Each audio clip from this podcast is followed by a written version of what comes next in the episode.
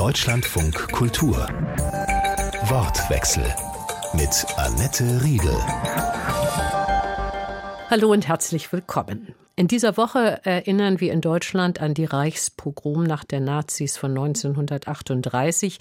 Sie markierte den Beginn der Judenvernichtung. Und heute, 85 Jahre danach, sind Jüdinnen und Juden in Deutschland so stark bedroht wie lange nicht mehr. Darüber diskutieren wir in dieser Stunde mit der Autorin Gilda Sahebi, der Politologin und Sachbuchautorin Emilia Roig und dem Präsidenten der Deutsch-Israelischen Gesellschaft Volker Beck.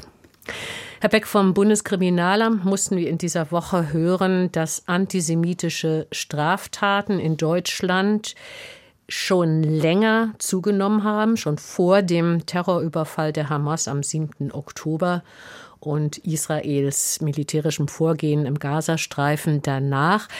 Aber sie haben seitdem noch mal deutlich zugenommen. Haben Sie schon länger den Eindruck, dass die Aussage stimmt, dass Menschen in Deutschland wieder Angst haben müssen, als Jüdinnen oder Juden erkannt zu werden?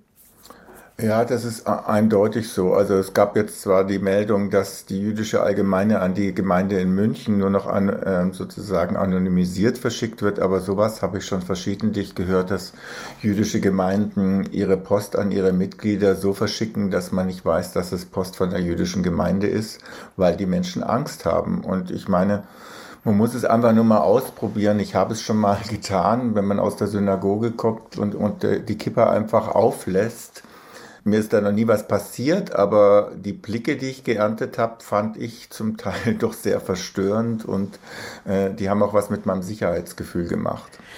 Die Deutsch-Iranerin Gilda Sahebi befasst sich in ihrer Arbeit als Journalistin und auch als Autorin mit Antidiskriminierung, Rassismus und Antisemitismus. Diese Woche, Frau Sahebi, hat auch der Antisemitismusbeauftragte der Bundesregierung ein Lagebild Antisemitismus vorgestellt. Und danach haben antisemitische Tendenzen, also jenseits von Straftaten, Einstellungen in Deutschland zugenommen. Ist Antisemitismus aus Ihrer Sicht schleichend wieder in der Mitte der deutschen Gesellschaft angekommen? Ich weiß ehrlich gesagt gar nicht, wie schleichend das passiert ist. Also ähm, ich hatte vor zwei Jahren habe ich äh, die Buchvorstellung von Ronen Steingens Buch Terror gegen Juden äh, moderiert. Und ähm, in diesem Buch unter anderem, es gibt natürlich viele andere äh, Werke, die sich dann befassen, aber sieht man, dass es eigentlich nie aufgehört hat. Seit den frühen Jahren der Bundesrepublik hat der Antisemitismus ähm, bestanden in Deutschland. Und natürlich das, was, was am gefährlichsten ist in dem Sinne, sind natürlich diese physischen Gewalttaten. Also das ist auch das, was ich wahrnehme, dass äh, jüdische Freundinnen von mir, dass sie teilweise einfach Angst haben, auf die Straße zu gehen, dass sie sich fragen, wo sie mit ihren Kindern, ihrer Familie noch hin sollen. Das nimmt, glaube ich, in Zeiten der Polarisierung zu. Also ich glaube, so stark wie jetzt war es wirklich schon sehr, sehr lange nicht mehr. Aber der Antisemitismus war schon immer hier und ähm, war schon immer ein riesiges Problem, und zwar der ganzen Gesellschaft. Die Aktivistin Emilia Roark ist in Frankreich geboren, ist Jüdin, lebt seit 2005 in Deutschland. Es gibt Stimmen, die beklagen, dass die Anteilnahme in Deutschland, aber letztendlich auch international nach dem Terroranschlag der Hamas am 7. Oktober seltsam verhalten geblieben ist, dass es deutlich mehr Empathie bei anderen Terroranschlägen 9-11 in Paris 2015, aber auch beispielsweise nach dem Tod der Iranerin Masa Amini in den Händen der Sittenpolizei gegeben hat. Ist das schon Ausdruck eines latenten Antisemitismus, dieses laute Schweigen? Also das war auch am Anfang, glaube ich, für ganz viele Menschen aus der jüdischen Gemeinschaft international ähm, gesehen auch äh, tatsächlich ein Moment der Erinnerung vom Schweigen und ähm, auch an der Situation sind wir überhaupt äh, sicher. Also das definitiv und diese Angst um die eigene Sicherheit ist eine Realität in Deutschland und äh, überall auf der Welt. Was ich aber auch sehe und das, was viele jüdischen Stimmen auch äh, innerhalb von Israel und außerhalb von Israel auch gesagt haben, ist, dass ich glaube, diese, diese Schweigen oder die Ambivalenz eher direkt nach dem 7. Oktober hat auch mit einem Kontext zu tun. Und diesem Kontext war auch unaussprechbar. Das war dann sehr schwierig, über den Kontext zu sprechen, weil es automatisch als eine Entschuldigung, eine Legitimierung der Gewalt und das ähm, sollte auf keinen Fall der Fall sein. Es gibt nichts, was diese Gewalt, diese Form von Gewalt und den Mord an äh, 1400 äh, Menschen rechtfertigen kann. Nichtsdestotrotz, ich glaube, das ist auch trotzdem wichtig, ähm, um besser eben gegen Antisemitismus vorgehen zu können, um überhaupt die Dynamik von Antisemitismus zu verstehen. Ich glaube, die, die Ambivalenz war äh, groß und spürbar, aber ich würde nicht das pauschal als ein Zeichen von Antisemitismus bezeichnen. Diese Ambivalenz, von der Frau Roig spricht, dieses laute Schweigen, was möglicherweise mit Ambivalenz zu tun hat, kann das auch damit zusammenhängen, ein Element möglicherweise sein, dass man zwar mit deutscher Geschichte ganz klar weiß, es, es gibt fast eine zwangsläufige Solidarität mit Israel. Es ist Staatsräson, die Sicherheit Israels und gleichzeitig fremdeln weite Teile der Bevölkerung seit Jahren mit der aktuellen Netanyahu-Regierung, eine äh, hartleinig rechtskonservative. Wir fremdeln ja sonst nicht so mit rechten Regierungen. Das ist ja nicht die einzige rechte Regierung, die uns umgibt. Und ich würde auch sagen, das ist alles gar keine neue Tendenz. Also Deutschland hat trotz aller verbalen Beteuerungen immer ein ambivalentes Verhältnis zu Israel gehabt, seit seiner Gründung. Wir haben sehr spät äh, Israel ähm, als Staat anerkannt bzw. diplomatische Beziehungen aufgenommen, obwohl man jetzt in Reden zum Teil hört, als, wo man den Eindruck hat, wir hätten Israel fast selbst mitgegründet. Und ich finde, der Hinweis vorhin auf das Buch von Ronen Steinke ist sehr wichtig. Und eigentlich würde ich gerne noch ein weiteres Buch anführen, das von David Nierenberg, Antijudaismus, eine andere Geschichte des westlichen Denkens, wo man eben sieht, dass Antijudaismus und Antisemitismus seit 2000 Jahren unsere Kultur prägt.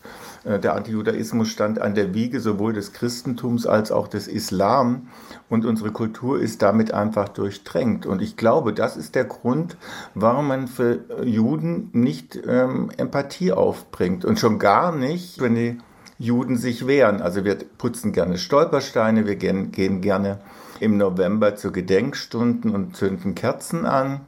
Aber äh, wenn Juden in einem Konflikt Unrecht geschieht, dann äh, können sie nicht mit unserer Empathie rechnen. Das, das scheint mir die Bilanz der letzten vier Wochen in deutscher Diskussion zu sein. Als die Ukraine angegriffen wurde, stand ich mit ein paar hunderttausend Menschen auf den Straßen. Als ich jetzt vom Brandenburger Tor die Kundgebung zur Solidarität mit Israel und zur Befreiung der Geiseln organisiert habe, waren es 25.000. War die größte Demonstration für Israel in der Geschichte der Bundesrepublik, aber es waren nur 25.000.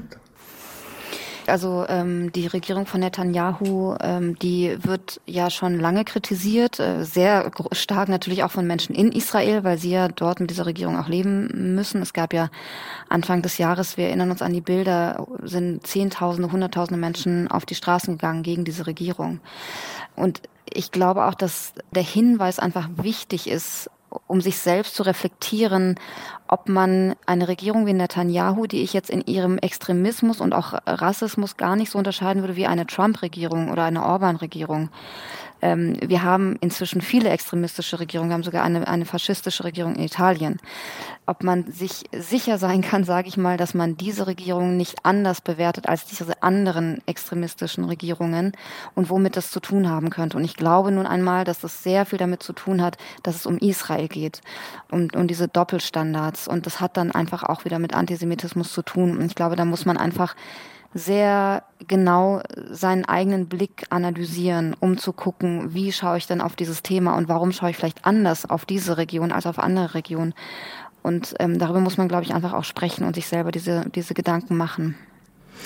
Ja, ich würde auch mitgehen. Antisemitismus ist Teil auch des Problems, also wie Israel auch gesehen wird und wie diese Kritik auch manchmal auch antisemitische äh, Untertöne hat. Also das ja keine Frage. Ich glaube, es gibt aber eine gefährliche Tendenz, die jegliche Art von Kritik an Israel und jegliche Art an Kritik an der Regierung Israels auch als äh, Antisemitismus abgestempelt wird und auch beurteilt wird. Und das ist für mich ein Riesenproblem. Dann ist es wiederum schwierig, eben gegen den wahren Antisemitismus und Antisemitismus, das überall auf der Welt auch steigt, wie wir das sehen. Und das äh, hindert uns daran, da auch eine Differenzierung zu machen zwischen berechtigter Kritik gegen äh, dieser faschistischen Regierung. Und ich glaube, das müssen wir auch betreiben, auch hier in Deutschland. Es geht auch nicht gegen die Staatsräson, sondern im ganz, also im Gegenteil, das ist auch Teil meiner Meinung nach der, Staats, der deutschen Staatsräson auch zu vermeiden dass Graueltaten auch wieder begangen werden, egal aus welcher Seite. Also das ist auch ein, eine, ein humanistisches Versprechen und eine Verantwortung eben äh, seitens Deutschland. Ich glaube, wir bewegen uns da auf ein sehr sensibles äh, Terrain sozusagen, wo wir diese Differenzierung machen können zwischen Antisemitismus und Kritik an einem äh, faschistischen Regime, der jetzt äh, andauernde Menschenrechtsverletzungen begeht und jetzt äh, in, innerhalb von kürzesten Zeit äh, 10.000 Menschen umgebracht hat. Ein ganz wichtiger Aspekt Aspekt, diese Trennschärfe zwischen Antisemitismus und Anti-Israel oder israelkritischem Denken. Das möchte ich nachher noch mal vertiefen. Ich würde gerne noch eine Sekunde bei antisemitischen Tendenzen in Deutschland bleiben und Ihnen allen die Frage stellen, ob Sie das Gefühl haben, dass es ein, einfach über die Ereignisse seit dem 7. Oktober offensichtlicher geworden ist, dass es diese Tendenzen gibt. Es ist weniger unter dem Teppich, sondern es ist ziemlich offen und vor allen Dingen erschreckenderweise, wie scheint, auch bei jungen Menschen. Ich muss trotzdem erstmal der Begrifflichkeit widersprechen. Es gibt keine faschistische Regierung in Israel. Israel hat einen funktionierenden Rechtsstaat und Israel ist eine Demokratie. Das ist einfach eine wirklich inflationäre Verbiegung von politischen Begriffen, die mal was bedeutet haben. Und diese Art von Polemik vergiftet wirklich das Klima und ist eine intellektuelle Beleidigung. Und das andere, was ich sagen würde, ist, also wenn man sich mal die Spiegeltitel übereinander legt, die Israel kritisieren. Da können Sie den Turm von Babel nachbauen in der Höhe. Es gibt kein Tabu, Israel zu kritisieren. Warum sollte es das auch geben? Israel selbst hat so eine lebendige Demokratie und die schärfsten Kritikerinnen und Kritiker der jeweiligen Regierung, egal welche Seite regiert, sind Israelis. Das aber ist gleichzeitig ein Argument, was natürlich äh, zu Ihrer Frage zurückführt, was zu antisemitische Muster nähert. Weil ähm, angefangen mit Martin Walsers Rede von der Moralkeule Auschwitz, dieses Gefühl der deutschen antisemitisch gefärbten Gesellschaft, gegen die Juden darf man ja nichts sagen. Stecken zwar hinter allem und die dürfen sich alles erlauben, aber gegen die darf man nichts sagen. Das ist ein antisemitisches Muster und das in solchen Konflikten, und das ist äh, jetzt in brutaler Weise sichtbar geworden, ist aber als Phänomen mit ähm, in einer anderen Dimension bei den vergangenen Konflikten wie 2014 der Gaza-Krieg zum Beispiel auch immer so wieder aufgetreten, weil das jederzeit abrufbar ist und in unserer politischen oder geistigen DNA irgendwie eingeschrieben und die ganzen Strohfeuerprogramme gegen Antisemitismus haben dagegen nicht viel geändert, weil wir keine nachhaltige Strategie haben, Antisemitismus zu dekonstruieren, weil das würde mich voraussetzen, dass wir uns eben mit der Tradition des Antisemitismus in unserer Kultur kritisch auseinandersetzen und nicht nur sagen, der Antisemitismus ist ein rechtsextremistisches Problem und jetzt mit den Feiern mit Süßigkeiten der Hamas-Model ähm, auf bestimmte Muslime zu zeigen und sagen, der Antisemitismus ist doch importiert, das ist ein muslimisches Problem. Und das sind ja die jungen Leute, Frau Sahibi, die auf die Straßen gehen, die zum einen berechtigterweise pro-palästinensisch sich äußern, aber eben da zum Teil auch antisemitisch sich äußern, äh, Dinge von sich geben, die strafrechtsbewehrt sind im Zweifel. Das sind aber nicht nur junge Leute mit einem muslimischen Background oder einem Migrationsbackground. Wenn so viele junge Leute so kritisch gegenüber dem sind, was Israel macht und tut, kann das auch etwas damit zu tun haben, dass sozusagen der Schrecken des Holocaust, dass der verblasst über die Generationen. Das glaube ich tatsächlich gar nicht. Also ähm, der Holocaust hat auch äh, Antisemitismus äh, in den 50er Jahren nicht gestoppt und aufgehalten, den es damals genauso stark, also sehr, sehr stark gab. Und ich glaube, dass gerade wenn wir uns diese, diese jungen Menschen anschauen, also ich meine, ich habe das Gefühl, dass auch schon der Schrecken des 7. Oktobers verblasst ist. Was ich mitbekomme von vielen jüdischen Freundinnen, die sagen mir, es ist so, man hat das Gefühl, als sei nichts passiert an diesem Tag. Ähm, ich glaube, es hat damit gar nichts unbedingt was zu tun. Warum übernehmen wir denn bestimmte Denkmuster, weil wir in Strukturen aufwachsen oder lernen, die uns diese Denkmuster geben. Und was, äh, was jetzt angesprochen haben, diese gerade jungen Menschen, die ja, ich weiß den Spruch gar nicht mehr, aber Ende des Sühnekults oder Schuldkults oder so gerufen haben, ist ja Teil einer Ideologie, die sie im Postkolonialismus ver, äh, verorten und glauben, dass sie, indem sie sich gegen Israel wenden, dass sie damit äh, dem Postkolonialismus irgendeinen Dienst tun würden. Und diese Verknüpfung erscheint mir unglaublich falsch, unterkomplex und einfach auch geschichtsvergessen. Also ähm, natürlich, wir hatten, und das ist ganz, ganz wichtig, und das ist heute noch wichtig, den Kolonialismus der unglaublich viel Schmerz, Tod, Leid verursacht hat, der, der Völkermord beinhaltet hat. Und dieses Thema müssen wir bis heute bearbeiten. Das ist ganz, ganz wichtig und in großen Teilen passiert es immer noch nicht. Und dann aber anzunehmen, dass wenn man sich gegen Israel wendet, weil das seit seiner Existenz eigentlich plötzlich als der äh, imperialistische Staat in dieser Region gesehen wird, obwohl Israel, weil es gar nicht existiert hat, nie zu den kolonialisierenden, kolonialisierenden Staaten gehört hat, plötzlich als den Dämon überhaupt zu sehen und dann zu glauben, man würde irgendwie antirassistische Arbeit machen, indem man antisemitische Sprüche, also Parolen in die Welt setzt, das verstehe ich tatsächlich nicht. Ich hatte jetzt so ein privates Erlebnis, wo mir das wieder klar geworden ist, wo viele, wo ich mit ein paar Menschen gesprochen habe, die sich ganz, äh, die sich sicher auch antirassistisch sehen, ähm, den Klimawandel bekämpfen und so weiter, die nicht von Rassismus betroffen sind, die sich aber tagtäglich überhaupt nicht mit, mit Rassismus auseinandersetzen und dann habe ich das Gefühl, dass die das für irgendwie ein, eine antirassistische Heldentat erachten, wenn sie dann auf Pro-Palästina-Demos gehen und antisemitische Parolen schreien. Und das verstehe ich nicht. Und ich glaube, man muss wirklich aufhören, Antisemitismus und Rassismus auseinanderzudenken. Das gehört zusammen. Das darf nicht gegeneinander ausgespielt werden. Menschenfeindlichkeit, es ist letztendlich egal, wen es trifft. Und man muss sich gegen beides gleichzeitig wenden. Und das eine versuchen mit dem anderen zu bekämpfen, das gilt auch andersrum, dass man plötzlich Antisemitismus und Rassismus bekämpfen will. Auch das funktioniert nicht. Und ich glaube, da muss man wirklich eine Debatte führen, um diese Polarisierung zwischen Rassismus und Antisemitismus endlich zu, zumindest zu starten, zu beenden. Das geht natürlich nicht auf einmal, aber das schadet allen Seiten, absolut allen. Ja, und das ist tatsächlich auch ein hausgemachtes Problem. Also die Tatsache, dass Antisemitismus und Rassismus äh, gegeneinander verwendet werden, äh, ist eine Sache, die die deutsche Politik und die deutsche Medien auch seit langem äh, betreibt. Und ich finde das auch sehr problematisch, zum Beispiel, dass jetzt als Antwort für den Antisemitismus in Deutschland eine schärfere Asyl- und Migrationspolitik äh, als Lösung angesehen wird. Da sind, das ist menschenverachtend und das äh, entspricht auch nicht der Realität. Wir leben in einem Land, wo eine faschistische, antisemitische und rassistische Partei ein enormen Macht gewonnen hat in letzter Zeit. Und jetzt wird eben dadurch ähm, sehr gute Vorarbeit geleistet für diese Partei. Und deshalb finde ich es äh, wichtig, auch zu betonen, dass äh, die Pluralität der jüdischen Stimmen hier in Deutschland, das gehört auch zum Land. Also das ist eine sehr kleine Minderheit. Also das hat natürlich äh, historischen Gründen. Also es wurden sechs Millionen äh, Juden und Jüdinnen hier in Deutschland, äh, in Europa äh, allgemein vernichtet. Und dieses Genozid, äh, die Shoah del Poralmos, hat äh, bis heute auch eine große Signifikanz, die auch sehr oft äh, nur teilweise erzählt wird. Und deshalb würde ich auch nicht sagen, dass die jüngeren Generationen weniger empfindlich für diesen Schmerz sind. Es gibt auch darunter sehr viele Judinnen und Juden global, die sich dafür einsetzen, dass der Regierung Israels diese äh, Gräueltaten auch, dass es aufhört, dass es eine Verantwortung auch gibt und dass da die Rolle Deutschlands ist meiner Meinung nach auch sehr wichtig, weil mit dieser Verschmelzung, die immer wieder passiert, als vermeintliche Erinnerungspolitik, die Verschmelzung von Israel Israel mit Juden global macht dieses Problem schlimmer.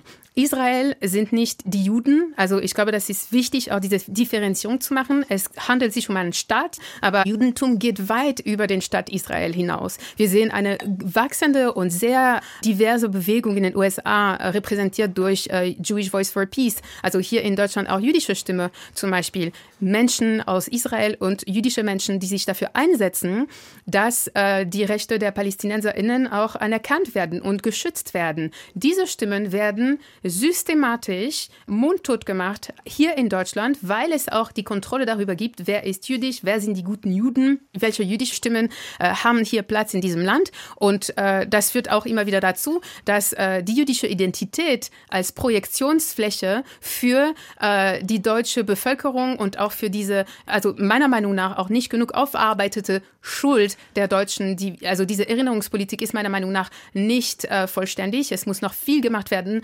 Antisemitismus wurde auf keinen Fall wirklich bekämpft und auch wird bis heute nicht wirklich anerkannt, sondern auf äh, muslimischen und arabischen Stimmen und Menschen geschoben. Und das ist unfair. Das entspricht auch der Realität nicht. Frau Rock hat ein wichtiges Stichwort eingebracht in diese Diskussion. Ich möchte es aufgreifen. Das Stichwort war hausgemacht. Wie viel von dem Antisemitismus, den wir in Deutschland im Moment vielleicht offener als zuvor erleben, ist hausgemacht oder ist eingewandert? Also ich finde die Unterscheidung ähm, ganz seltsam.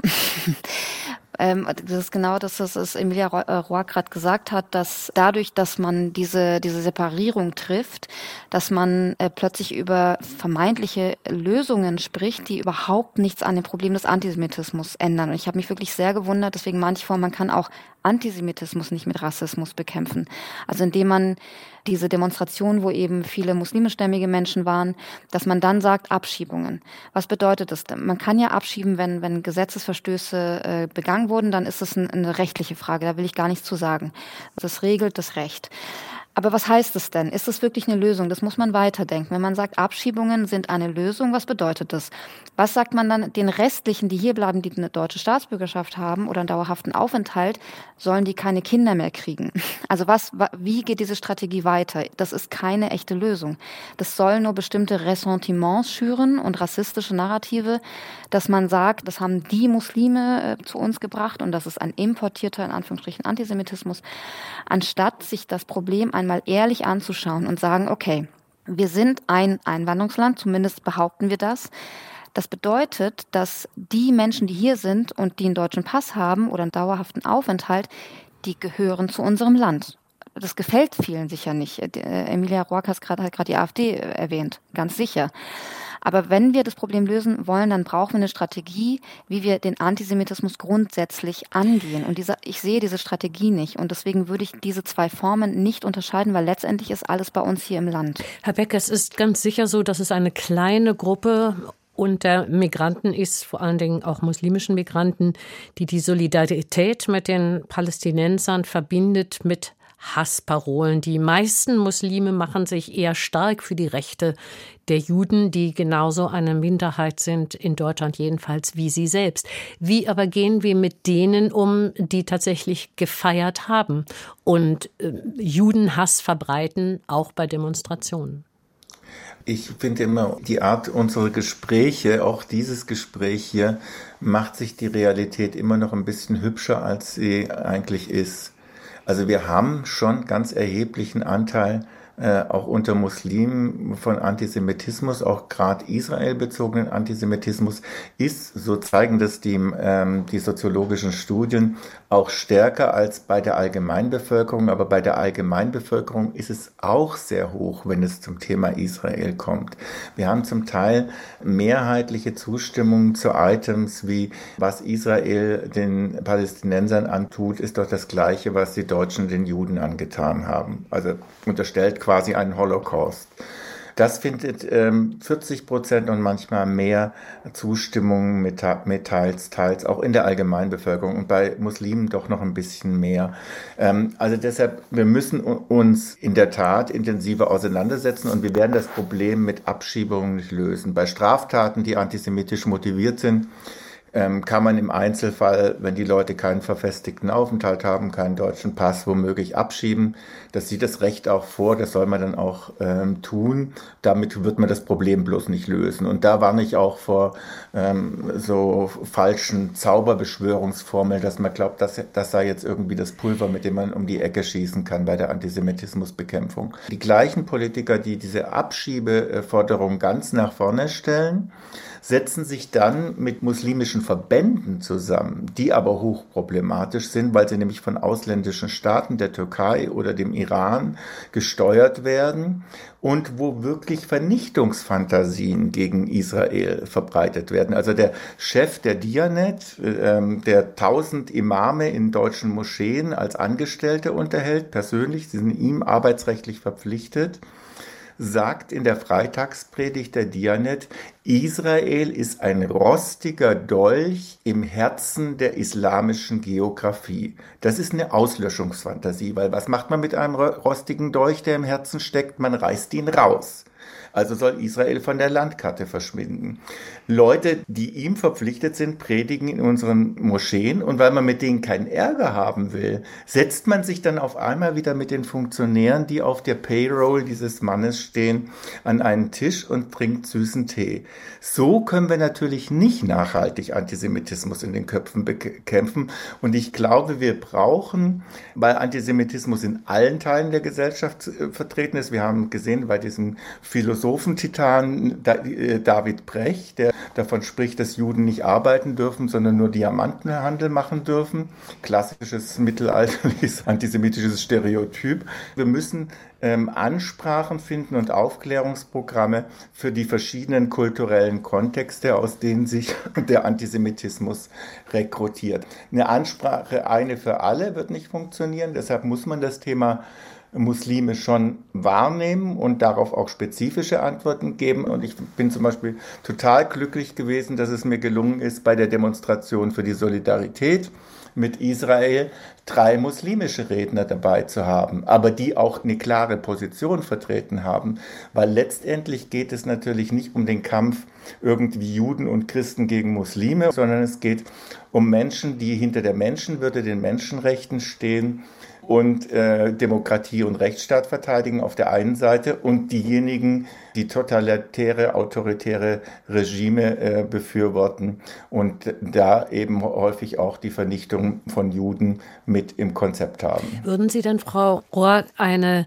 unheilvolle Allianz sehen, wie sie zum Beispiel der Präsident des Zentralrats der Juden gestern gesagt hat, nämlich eine Parallele in der Geisteshaltung zwischen radikalen Islamisten auf der einen Seite und Rechtsextremisten auf der anderen Seite. Also dass es fast eine Instrumentalisierung der augenblicklichen Geschehnisse gibt, sowohl von der Seite von Zuwanderungsapokalyptikern als auch von der Seite des politischen Islam?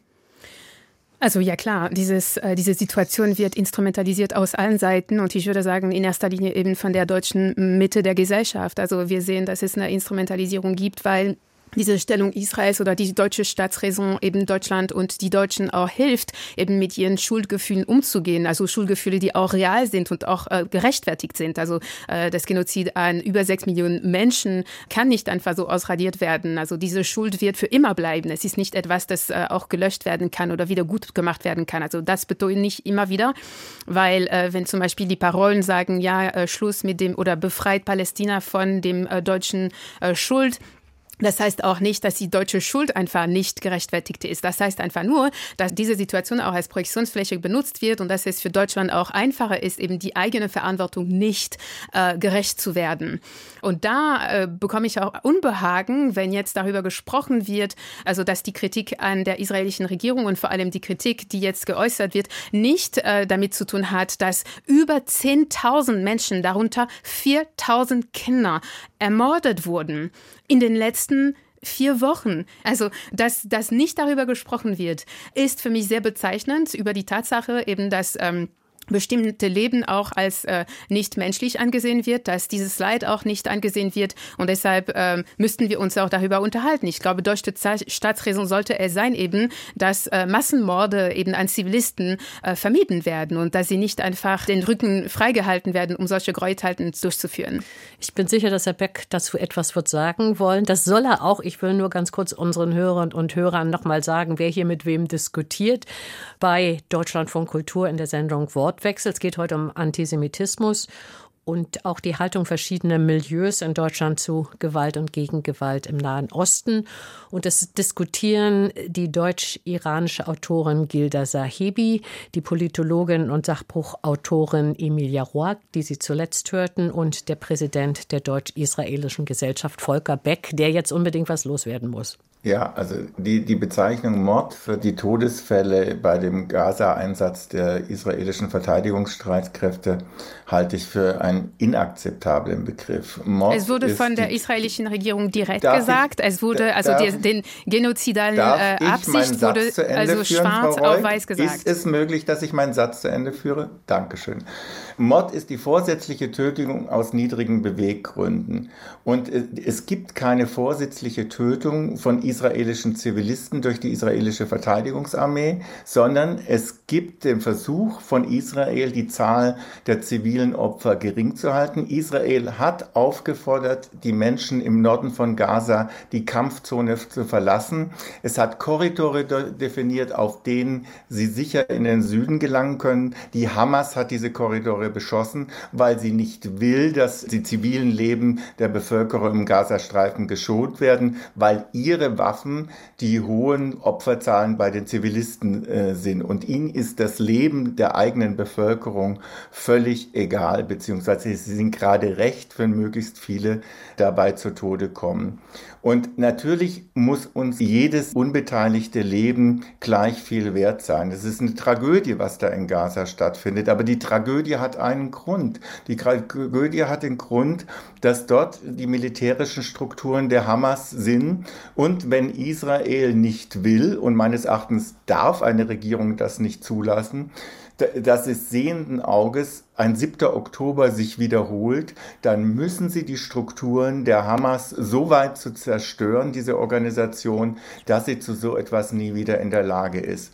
Und das bedeutet Krieg. Und es gibt keinen chirurgischen Krieg. Also wer glaubt, man könnte im Krieg ähm, sozusagen nur die Kombatanten angreifen und alle anderen wären ähm, dabei raus, dann, dem rate ich mal, äh, die Geschichte des Zweiten Weltkriegs anzuschauen. Wie viele unbeteiligte Zivilisten Wurden in Deutschland geopfert. Und wie viele unbeteiligte Zivilisten hat Deutschland mit Absicht in Osteuropa äh, vernichtet, neben den Jüdinnen und Juden? Herr Beck und, und auch Frau Rohr, ich würde gerne die Diskussion zu unserem eigentlichen Thema zurückführen und würde gerne Frau Sahibi damit reinnehmen, denn wir wollen nicht über den Krieg im Nahen Osten diskutieren, sondern über Antisemitismus, Israelfeindlichkeit und die Zusammenhänge hier in Deutschland.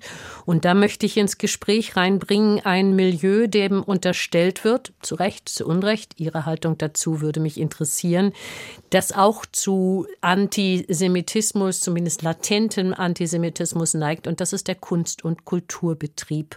Wie sehen Sie das? Ich glaube, dort hat sich das natürlich mit der Dokumenta besonders gezeigt, was, was ich vorher auch über den Postkolonialismus gesagt habe.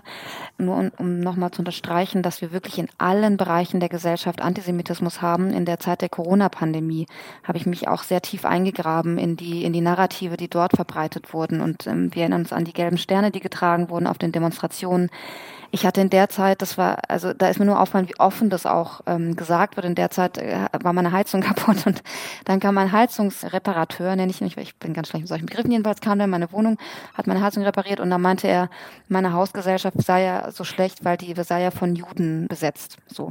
Und er hat mir das einfach ganz normal in meiner Küche gesagt. Und da ist mir einfach wieder aufgefallen, wie normal es in diesem Lande ist, antisemitische Dinge zu sagen. Es ist komplett normalisiert und zwar überall. Und natürlich ist es sehr, sehr bitter, dass es im Kunst- und Kulturbetrieb leider auch ähm, vorkommt, weil man würde eigentlich denken, dass, dass Menschen, die sich mit Kunst auseinandersetzen, was ja im Prinzip nichts anderes ist als die Zurschaustellung von Emotionen und dem Ehren und dem Wahren von Gefühlen und dem alles aushalten und jedes Gefühl aushalten, dass gerade da ähm, Seiten aufgemacht werden und polarisiert wird und Polarisierungen aufgemacht werden, was nirgendwo hineingehört. Wir sehen es jetzt auch gerade im Krieg.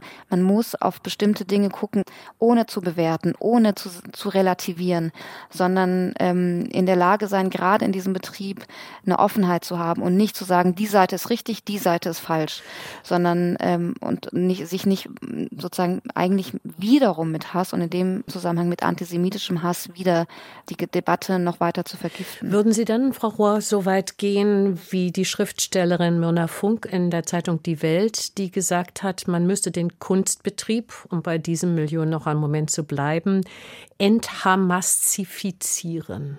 Nein, das ist, äh, also diese Aussage ist äh, ignorant und äh, diffamierend. Ähm, ich würde damit überhaupt nicht mitgehen und ich kann auch nicht das einfach so stehen lassen, dass den Mord an, und ich wiederhole, Mord an 10.000 Menschen, über 10.000 Menschen, darunter 4.000 Kinder, kollaterale Schaden sind. Es gibt seitens der israelischen Regierung sehr klare Worte, eine sehr klare Absicht, Gaza und die Bevölkerung in Gaza zu zerstören.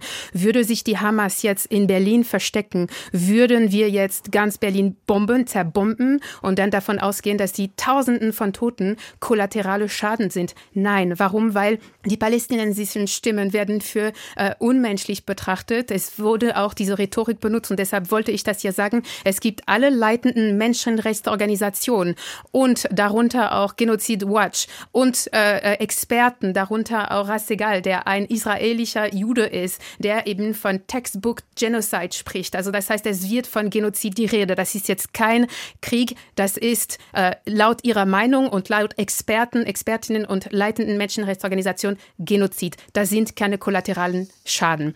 Und dann nochmal, um darauf zu, hinzugehen, ob äh, diese Kunst- und Kulturszene enthamassifizieren werden sollte. Wir reden hier jetzt von äh, Fällen. Natürlich gibt es Antisemitismus. Ich könnte genau das Gleiche sagen über ähm, hier, also in allen Institutionen in Deutschland, in allen Bereichen gibt es Antisemitismus. Das Land ist durchgedrungen von Rassismus, von Antisemitismus. Es wurde jetzt ne, letzte Woche von der EU, also in der ganzen EU ist Deutschland das meist rassistisches äh, Land. Also ja, klar haben wir dieses Problem, aber die gesamte Kultur- und Kunstszene pauschal für antisemitisch zu halten und auch noch dazu als Anhänger eben von Hamas ist einfach nicht wahrheitstreu und äh, das ist äh, eine fahrlässige äh, und ignorante Diffamierung. Wenn man versucht, möglichst trennscharf in dieser Diskussion zu bleiben, wie verhält es sich dann mit dem sogenannten oder auch BDS, Boykott, Divestment and Sanctions, eine Bewegung, die Israel wirtschaftlich, kulturell und politisch isolieren will, um die Besatzung, wie Sie es nennen, und die Kolonisierung allen arabischen Landes zu beenden. Es gibt viele in der Kunstszene, die dem BDS nahestehen offen oder latent. Und es gibt Wissenschaftler, die sagen, für Israel Boykotte sich zu äußern, für den BDS zu sein, BDS selbst sei nicht antisemitisch, aber es gibt auch andere Stimmen. Wie sehen Sie das? Man kann natürlich theoretisch ähm, auch aus nicht antisemitischen Motiven BDS unterstützen, weil man einfach schlichtweg keine Ahnung hat. Also Dummheit ist unter Umständen die Alternative zum Antisemitismus. Ansonsten ist dieses BDS-System ähm, auf Antisemitismus angelegt. Und die, die zentrale, es gibt ja ein zentrales Kampagnenbüro von BDS, die setzen zum Beispiel regelmäßig Israel mit dem Nationalsozialismus gleich, als es den Eurovision Song Contest ähm, gegeben hat in Tel Aviv, hat man das Herz mit der Israel-Fahne ersetzt durch Stacheldraht mit SS-Runen.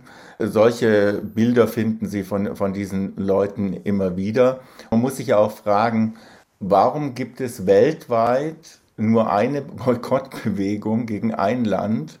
Und ähm, gegen den Iran mit seiner Unterdrückung der Frauen, der nicht-muslimischen Minderheiten, der Opposition gibt es keine Boykottbewegung. Gegen China, die eine Million in Xinjiang Uiguren in Lagern halten unter erbärmlichsten Bedingungen, gibt es keine Boykottbewegung. Und das wären Länder, die, die kann man wirtschaftlich sogar relativ leicht greifen. Da traut man sich nicht ran. Bei Israel gibt es seit 1947 ein Boykottbüro in Damaskus, also noch vor der Staatsgründung. Dieser Bewegung hat sich 2005 die äh, palästinensische Zivilgesellschaft und ähm, ihre Freundinnen und Freunde angeschlossen, mit dem Ziel, Israel zu boykottieren. Real trifft es eigentlich nur israelische Wissenschaftler und Künstler, weil ökonomisch ist Israel mit, mit einer Boykottbewegung nicht beizukommen. Dazu ist Israel als Hochtechnologieland in dem Sinne unverwundbar das könnte man relativ cool sehen. Aber diese, diese Kampagne vergiftetes Klima und natürlich kann man genauso wenig, wie man sagen kann, alle Israelis äh, sind aufrechte Demokraten. Da gibt es auch äh, problem, problematische Figuren wie in jeder Gesellschaft äh, drunter. Auch alle Deutschen sind nicht aufrechte Demokraten und so weiter. Und so ist auch natürlich die ganze Kulturszene nicht einfach hamastisiert, aber sie ist für Antisemitismus offen und für Jüdinnen und Juden ist sie kein sicherer sicherer Ort. Das hat die Documenta 15 augenscheinlich gezeigt. Keine Jüdinnen und Juden wurden eingeladen, kein jüdisches Kollektiv wurde eingeladen, nicht mal ein antizionistisches jüdisches Kollektiv wurde eingeladen. Dafür aber ein Künstler zum Beispiel wie Hamja Asan, der ähm, auf Schildern äh, gespielt hat mit den Emblemen der äh, Terrororganisationen, sowohl der PFLP als auch der Hamas. Dieses Kunstwerk hieß dann Kalifat frei schicken. Und da wird einfach Gewalt verherrlicht, terroristische Gewalt gegen Jüdinnen und Juden relativiert und banalisiert das hat nicht zu Widerspruch geführt. Ein Künstler, der etwas ähm, zu dem Antisemitismus auf dieser ähm, Ausstellung als Kunstwerk produziert hat, der wurde innerhalb von wenigen Stunden abgebaut. Das zeugt von einem bestimmten Klima, ohne dass man sagen kann, jetzt ticken alle Künstlerinnen und Künstler so. Das wäre natürlich eine völlig irre Aussage. Wie sieht das die deutsch-iranische Journalistin Gilda Sahibi? Ja, also ich hatte jetzt einige Gedanken, während ich zugehört habe, vielleicht zwei Sachen. Äh, das ist tatsächlich mir während der Iran-Berichterstattung aufgefallen, teilweise sogar in meiner eigenen Familie, dass plötzlich Menschen, die sozusagen denselben antisemitischen Blick auf Israel haben, die Frau Leben Freiheit Bewegung nicht unterstützt haben weil sie den Antisemitismus und den Anti, das Anti-Israelismus, Zionismus mit dem iranischen Regime teilen, das fand ich richtig bitter. Das ist mir da extrem aufgefallen. Mir ist auch aufgefallen, ähm, als bei der Generalversammlung in der äh, UN im September der iranische Präsident gesprochen hat, ein, nach, also ein mutmaßlicher Massenmörder und Kriegsverbrecher, als der israelische ähm, Botschafter aufgestanden ist und eben Bilder von ermordeten Frauen gezeigt hat, da haben manche das auf Social Media kommentiert, als sei Israel nicht genauso schlimm. Und da ist mir schon ein bisschen die Luft weggeblieben, weil das, also da merkt man halt diese Doppelstandards an. Was mir aber auch gerade beim Zuhören aufgefallen ist, bei Emilia Roark und äh, Volker Beck zuzuhören, diese, diese, dieser Kampf um Narrative, um Begriffe, Mord, Genozid und so weiter, das finde ich bitter, dass man diese Kämpfe führen muss. Also dass man ähm, über Begriffe streitet, ähm, Labels auf irgendwelche Sachen draufsetzen will, weil die ganze Welt kämpft gerade um Narrative. Es geht wirklich darum, wer gewinnt den öffentlichen PR-Kampf sozusagen. Wer kann sich als gut darstellen, wer als böse. Da ist das iranische Regime groß dran beteiligt übrigens. Das schickt unglaublich viel Propaganda in die Welt als, als Beschützer der PalästinenserInnen vermeintlich, was sie nicht sind. Denen sind PalästinenserInnen völlig egal. Aber das ist genau das, was, was mich so traurig macht, dass wir nicht einfach nur beschreiben können, was wir sehen. Wir, wir können im Prinzip das Leid der PalästinenserInnen einfach beschreiben. Natürlich ist jedes einzelne getötete Kind, jeder einzelne getötete Mensch im Gazastreifen es ist ein, ein toter Mensch, der dort ist. Und wir können genauso beschreiben das unglaubliche Leiden der Menschen in Israel, die ermordet wurden, ich habe heute einen Bericht dazu gelesen über diesen 45-minütigen, äh, in Anführungsstrichen, Dokumentarfilm, den die israelische Regierung hat machen lassen über die, die Massaker. Ich saß vor dieser Zeitung und habe angefangen zu weinen, weil ich es nicht ausgehalten habe, diese Berichte zu lesen. Und ich würde mir wirklich wünschen, dass wir nicht auch noch diese Polarisierung und diesen Kampf um die Narrative weitertragen um, und, und um, um, ums Begriffe streiten, sondern bei den Menschen bleiben. Beschreiben, was für ein Horror äh, in Israel passiert ist und darauf uns konzentrieren und nicht ständig um Narrative bekämpfen, weil das in meinen Augen die Polarisierung immer mehr antreibt, weil ständig, ich habe auch ganz viele Nachrichten bekommen, äh, warum rede ich nicht über PalästinenserInnen, warum mache ich nicht dies, warum nicht das? Und ich finde es so absurd. Also wir sehen diese Lage in Israel, den Krieg in Israel, sehen wir durch ideologische Brillen. Unsere Hautfarbe bestimmt, wie wir dem Konflikt sehen, unsere Religion, unsere Ideologie, was das Absurdeste ist, finde ich, eine politische Ideologie, soll äh, bestimmen, welche Werte ich habe und welche Mitmenschlichkeit und welches Mitgefühl. Ich weiß nicht, warum wir hier weiterkämpfen müssen. Ich würde mir wirklich wünschen, dass wir einfach den Schmerz von Menschen ehren. Und tatsächlich ist es so, dass meine Beobachtung ist, und ich glaube, deswegen trägt sich das auch gerade so stark, dass gerade der jüdische Schmerz auch und auch das direkt nach der Shoah nie gehalten wurde. Es gab sofort die Täter-Opfer-Umkehr, es gab sofort die Verschwörungserzählungen, die Juden hätten selber den Holocaust und so weiter und so fort. Ich will es gar nicht wiederholen. Und wir müssen doch eigentlich in der Lage sein, das einfach zu beschreiben und, und nicht ständig zu bewerten und noch weiter zu kämpfen. Das knüpft ein bisschen an das an, was in der Welt am Sonntag, am letzten Sonntag, schizoides Lagerdenken genannt wurde. Es scheint so, als ob es nahezu einen Zwang dazu gibt, bei Menschen im Moment sich zu positionieren. Und zeigt sich da aus Ihrer Sicht, die Sie hier mit uns diskutieren, ein deutsches Dilemma, Israel zu unterstützen, ohne die Palästinenser darüber zu vergessen, das israelische Leid zu benennen, ohne das palästinensische Leid damit kleiner zu reden? Also das palästinensische Leid wird ähm, hier in Deutschland nicht anerkannt, würde ich sagen. Also jetzt, wenn ich höre, ja, können wir bitte Platz machen für das jüdische Leid, also äh, absolut natürlich, aber ich wünschte mir, und das ist jetzt in diesem Moment, es gab so viel Kritik an der Identitätspolitik in letzter Zeit. Wo sind die Menschen, die das äh, auch in letzter Zeit auch kritisiert haben? Weil jetzt brauchen wir eben ein, eine humanistische Perspektive auf die Situation. Und das findet nicht statt. Also die Tatsache, dass in Deutschland im Moment äh, jegliche Art von Solidarisierung mit Palästina, mit den PalästinenserInnen pauschal und zwangsläufig auch für Antisemitismus gehalten wird, auch wenn es eben von jüdischen Menschen kommt, ist ein Problem. Also ich möchte jetzt zurückkommen auf diese Anschuldigung, diese falsche Anschuldigung, dass die Kultur- und, äh, äh und Kunstszene pauschal total antisemitisch sei. Es gibt auch äh, viele jüdische Menschen innerhalb von dieser Szene, die, die automatisch, systematisch auch äh, unsichtbar gemacht werden, als würden sie nicht vorhanden sein. Also das, was äh, Herr Beck auch gesagt hat, stimmt auch nicht. Also es gibt viele jüdische Menschen, viele jüdische Stimmen innerhalb dieser Bewegungen, die sich auch gegen eine faschistischen, das wiederhole ich hier, weil ich äh, halte das nicht für inflationär, jetzt in diesem Fall darüber zu sprechen, äh, die sich auch dagegen wehren, die versuchen eben diese menschenverachtende Politik auch ja anzusprechen sprechen. Also ich finde das so ironisch, dass jetzt heute in Deutschland auch gesagt wird, es zeigt auch genau, das ist wirklich symptomatisch von dem zweierlei Maß, mit dem auch mit der jetzigen Situation umgegangen wird. Also zum Beispiel einerseits äh, gibt es keine Rechtfertigung für den Tod von Zivilisten und dann aber andererseits dann doch schon, ja, weil äh, diese 10.000 äh, Menschen, die ermordet wurden, das gibt dann doch eine äh, Rechtfertigung dafür. Deshalb, man fragt sich auch immer wieder, und das ist jetzt nicht so ein Kampf von Polarisierung, ja, es gibt immer Polarisierung in der Gesellschaft, Ab dem Moment, wo es eine unsägliche Ungerechtigkeit gibt, ab dem Moment, wo die Rechte von Menschen auch äh, geschützt werden müssen, gibt es Polarisierung. Also ja klar, in Zeiten unbedingt an Konsens innerhalb der Gesellschaft erziehen zu wollen, sollte meiner Meinung nach jetzt nicht äh, das äh, oberrangiges Ziel sein.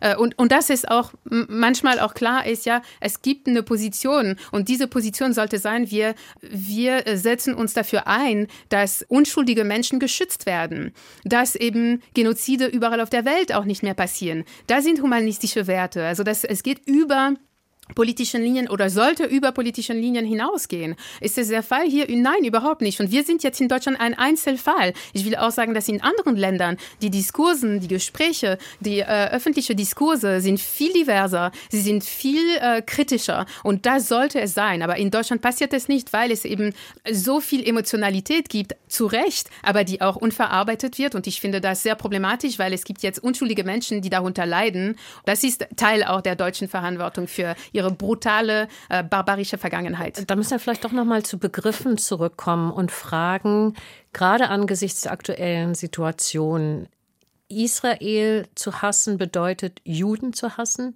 Israelfeindlichkeit bedeutet Judenfeindlichkeit? Ist das völlig verkehrt oder das entspricht es den Tatsachen? Das ist völlig verkehrt, weil Israel ist ein Staat und deshalb ist es sehr wichtig, äh, eben eine Differenzierung zu machen. Und deshalb, wenn wir jetzt Israel gleichsetzen mit allen Juden und Jüdinnen, dann, wenn Israel Menschenrechtsverletzungen begeht, dann klar werden Juden und Jüdinnen überall auf der Welt angegriffen. Und das ist unfair. Also jüdischen Menschen überall auf der Welt sollten nicht verantworten für die Taten von dem israelischen Staat. Und deshalb ist es sehr wichtig, auch eine Differenzierung Differenzierung zu machen. Es gibt auch nicht zionistischen Juden. Ab dem Moment, wo es Zionismus gab, gab es auch nicht zionistischen Juden und Jüdinnen. Was ich tatsächlich sehr, sehr problematisch finde, äh, das hatte äh, Emilia Roy gerade gesagt, dass teilweise in, in Berlin, in Hamburg teilweise ähm, Demonstrationen, die sozusagen als pro-palästinensisch gelabelt sind. Ich weiß nicht, wie die, wie die AnmelderInnen das gemacht haben, aber dass die pauschal verboten werden und das halte ich für super problematisch. Also es muss natürlich einen Raum geben für Menschen, die vielleicht sogar selber Familie haben dort im, in Gaza oder die einfach sich äh, solidarisch zeigen oder wie auch immer dass die einen Raum auch haben, wo sie innerhalb der Gesetze ähm, und ohne antisemitische Parolen, wenn sowas passiert, dann, dann greift natürlich das Gesetz. Aber diese Sachen pauschal zu verbieten, das, auch das stärkt die Polarisierung. Und Aber wann, erlaubt Frau Sahebi, wird für Sie mhm. aus einer pro-palästinensischen oder, und oder anti-israelischen Meinungsäußerung etwas Antisemitisches? Da haben äh, die Städte einfach eine Liste angelegt für Sätze, für Sprüche, die sie nicht erlauben. Das ist, glaube ich, in den Städten teilweise unterschiedlich. Ähm, das kann ich für die Städte nicht bestimmen, aber das ist ja das Gesetz. Das sind einfach rechtliche Regeln, die dann durchgesetzt werden. Wenn, da in Berlin ist es so, äh, Volker Beck weiß es besser sicher, äh, wenn jemand sagt, from the river to the sea, Palestine will be free, dann gilt das als Antisemitismus, dann wird es gestoppt. Das kann aber nicht sein, dass die vielen Menschen, die das nicht tun, dass sie nicht trotzdem den Raum haben, demonstrieren, zu protestieren. In der Corona-Pandemie haben wir die Leute auch protestieren lassen, obwohl die meisten uns wahrscheinlich gedacht haben, sag mal, geht's noch? Wenn jemand jetzt weg mit einem Palästinensertuch in einer Demonstration läuft, ist das antisemitisch? Nein, natürlich nicht. Es ist ein Palästinensertuch. Erstens, Antisemitismus ist in Deutschland nicht verboten. Nicht? Also das Recht auf Antisemitismus wird umfangreich wahrgenommen in Büchern, in Texten, in Bildern, ohne dass der Staatsanwalt vorbeikommt. Und ein Palästinensertuch, würde ich sagen, ist ja erstmal nur für sich genommen eine Abbildung der palästinensischen Sache, der palästinensischen Kultur, ein Anspruch, ähm, dass es ein palästinensischen Volk gibt, das seine Selbstbestimmung wahrnehmen will. Dagegen ist ja überhaupt nichts zu sagen. Und man, äh, die Demokratie schützt ausdrücklich auch irrige oder abseitige Positionen, wo die Grenze verläuft ist, wo der öffentliche Frieden gestört ist. Und der öffentliche Frieden ist gestört, wenn man darauf aus ist, einen Staat zu vernichten, also from the river to the sea, Palestine will be free, zielt in aller Regel in den meisten Kontexten auf die Vernichtung und Beseitigung des äh, jüdischen und demokratischen Staates. Und das ist eine Parole, die ist per se nicht, wahrscheinlich nicht strafbar, aber die kann man als Auflage bei Demonstrationen machen und wenn sie dann doch gerufen wird, kann man die Demonstration auflösen. Übrigens ist es in Berlin zumindest, da kenne ich die ähm, Verbotsverfügungen zum Teil, da wird verboten immer aufgrund einer sogenannten tatsachengestützten Gefahrenprognose. Also man schaut sich an, wer meldet das an, welches Milieu wird da mobilisieren. Und dann guckt man sich die Erfahrungen vergangener Veranstaltungen an mit den gleichen Leuten und dann entscheidet man, ob man mit Auflagen arbeitet oder mit Verbotsverfügungen. Ich erinnere an dieses Jahr zu Ostern, da gab es eine Demonstration, die erlaubt war. Da fielen dann Parolen Tod Israel, Tod den Juden. Tod Israel ist übrigens nicht strafbar. Ähm, und deshalb wurde die Versammlung aufgelöst und die Folgeveranstaltungen wurden daraufhin richtigerweise verboten. Und die Behauptung, das würde pauschal verboten, ist Quatsch.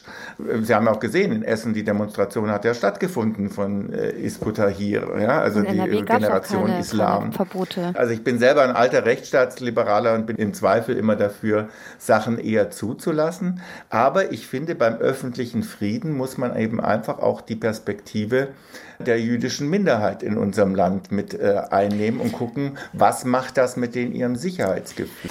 Zum Schluss das Ganze noch einmal zusammenzubinden, dass wir diese Debatte über Antisemitismus in Deutschland jetzt führen. Ist das gut? Oder hat es das Zeug, das Zusammenleben verschiedener Milieus in unserer Gesellschaft stark zu belasten? Ich würde sagen, die Art und Weise, wie die Debatte in Deutschland heute geführt wird, ist sehr schädlich ähm, für die Situation äh, in Israel und Palästina. Äh, definitiv. Ich glaube, es ist eine Scheindebatte. Äh, wir sehen, dass zum Beispiel ähm, rechtsextremistische Demos von Neonazis oder die AfD, es wird nicht versucht, sie zu stoppen. Ganz im Gegenteil. Also ich glaube, es wird auch sogar äh, versucht, mit ihnen zu arbeiten, sie zu verstehen etc. Das heißt, ein richtiger Kampf gegen Antisemitismus gab es in Deutschland noch nie. Ich glaube, die Debatte ist grundsätzlich immer wichtig. Ich glaube, es ist wichtig, die zu führen. Und ich glaube, in Bezug auf Antisemitismus ist die Debatte zu führen in dem Sinne, wie kann es sein, dass sich Jüdinnen und Juden in Deutschland nicht sicher fühlen und was muss man tun, damit sich das ändert? Ich glaube, das sollte das Ziel dieser Debatte um Antisemitismus sein. Also ich denke, wir sollten darauf achten, dass die Debatte um die antisemitischen Ausbrüche, die wir gerade überall sehen, nicht instrumentalisiert wird gegen eine bestimmte gesellschaftliche Gruppe. Und wir brauchen endlich nachhaltige Programme, die Lehrerinnen, Polizistinnen, Staatsanwältinnen, Richterinnen ausbilden, was Antisemitismus bedeutet und wie man ihm entgegentreten kann sagt der Präsident der deutsch-israelischen Gesellschaft Volker Beck am Ende von diesem Wortwechsel. Er diskutierte mit der deutsch-iranischen Autorin und Journalistin Gilda Sahebi, mit der jüdischen Politologin und Sachbuchautorin Emilia Roy. Ihnen allen vielen herzlichen Dank für eine spannende, facettenreiche Diskussion über ein schwieriges Thema in schwierigen Zeiten.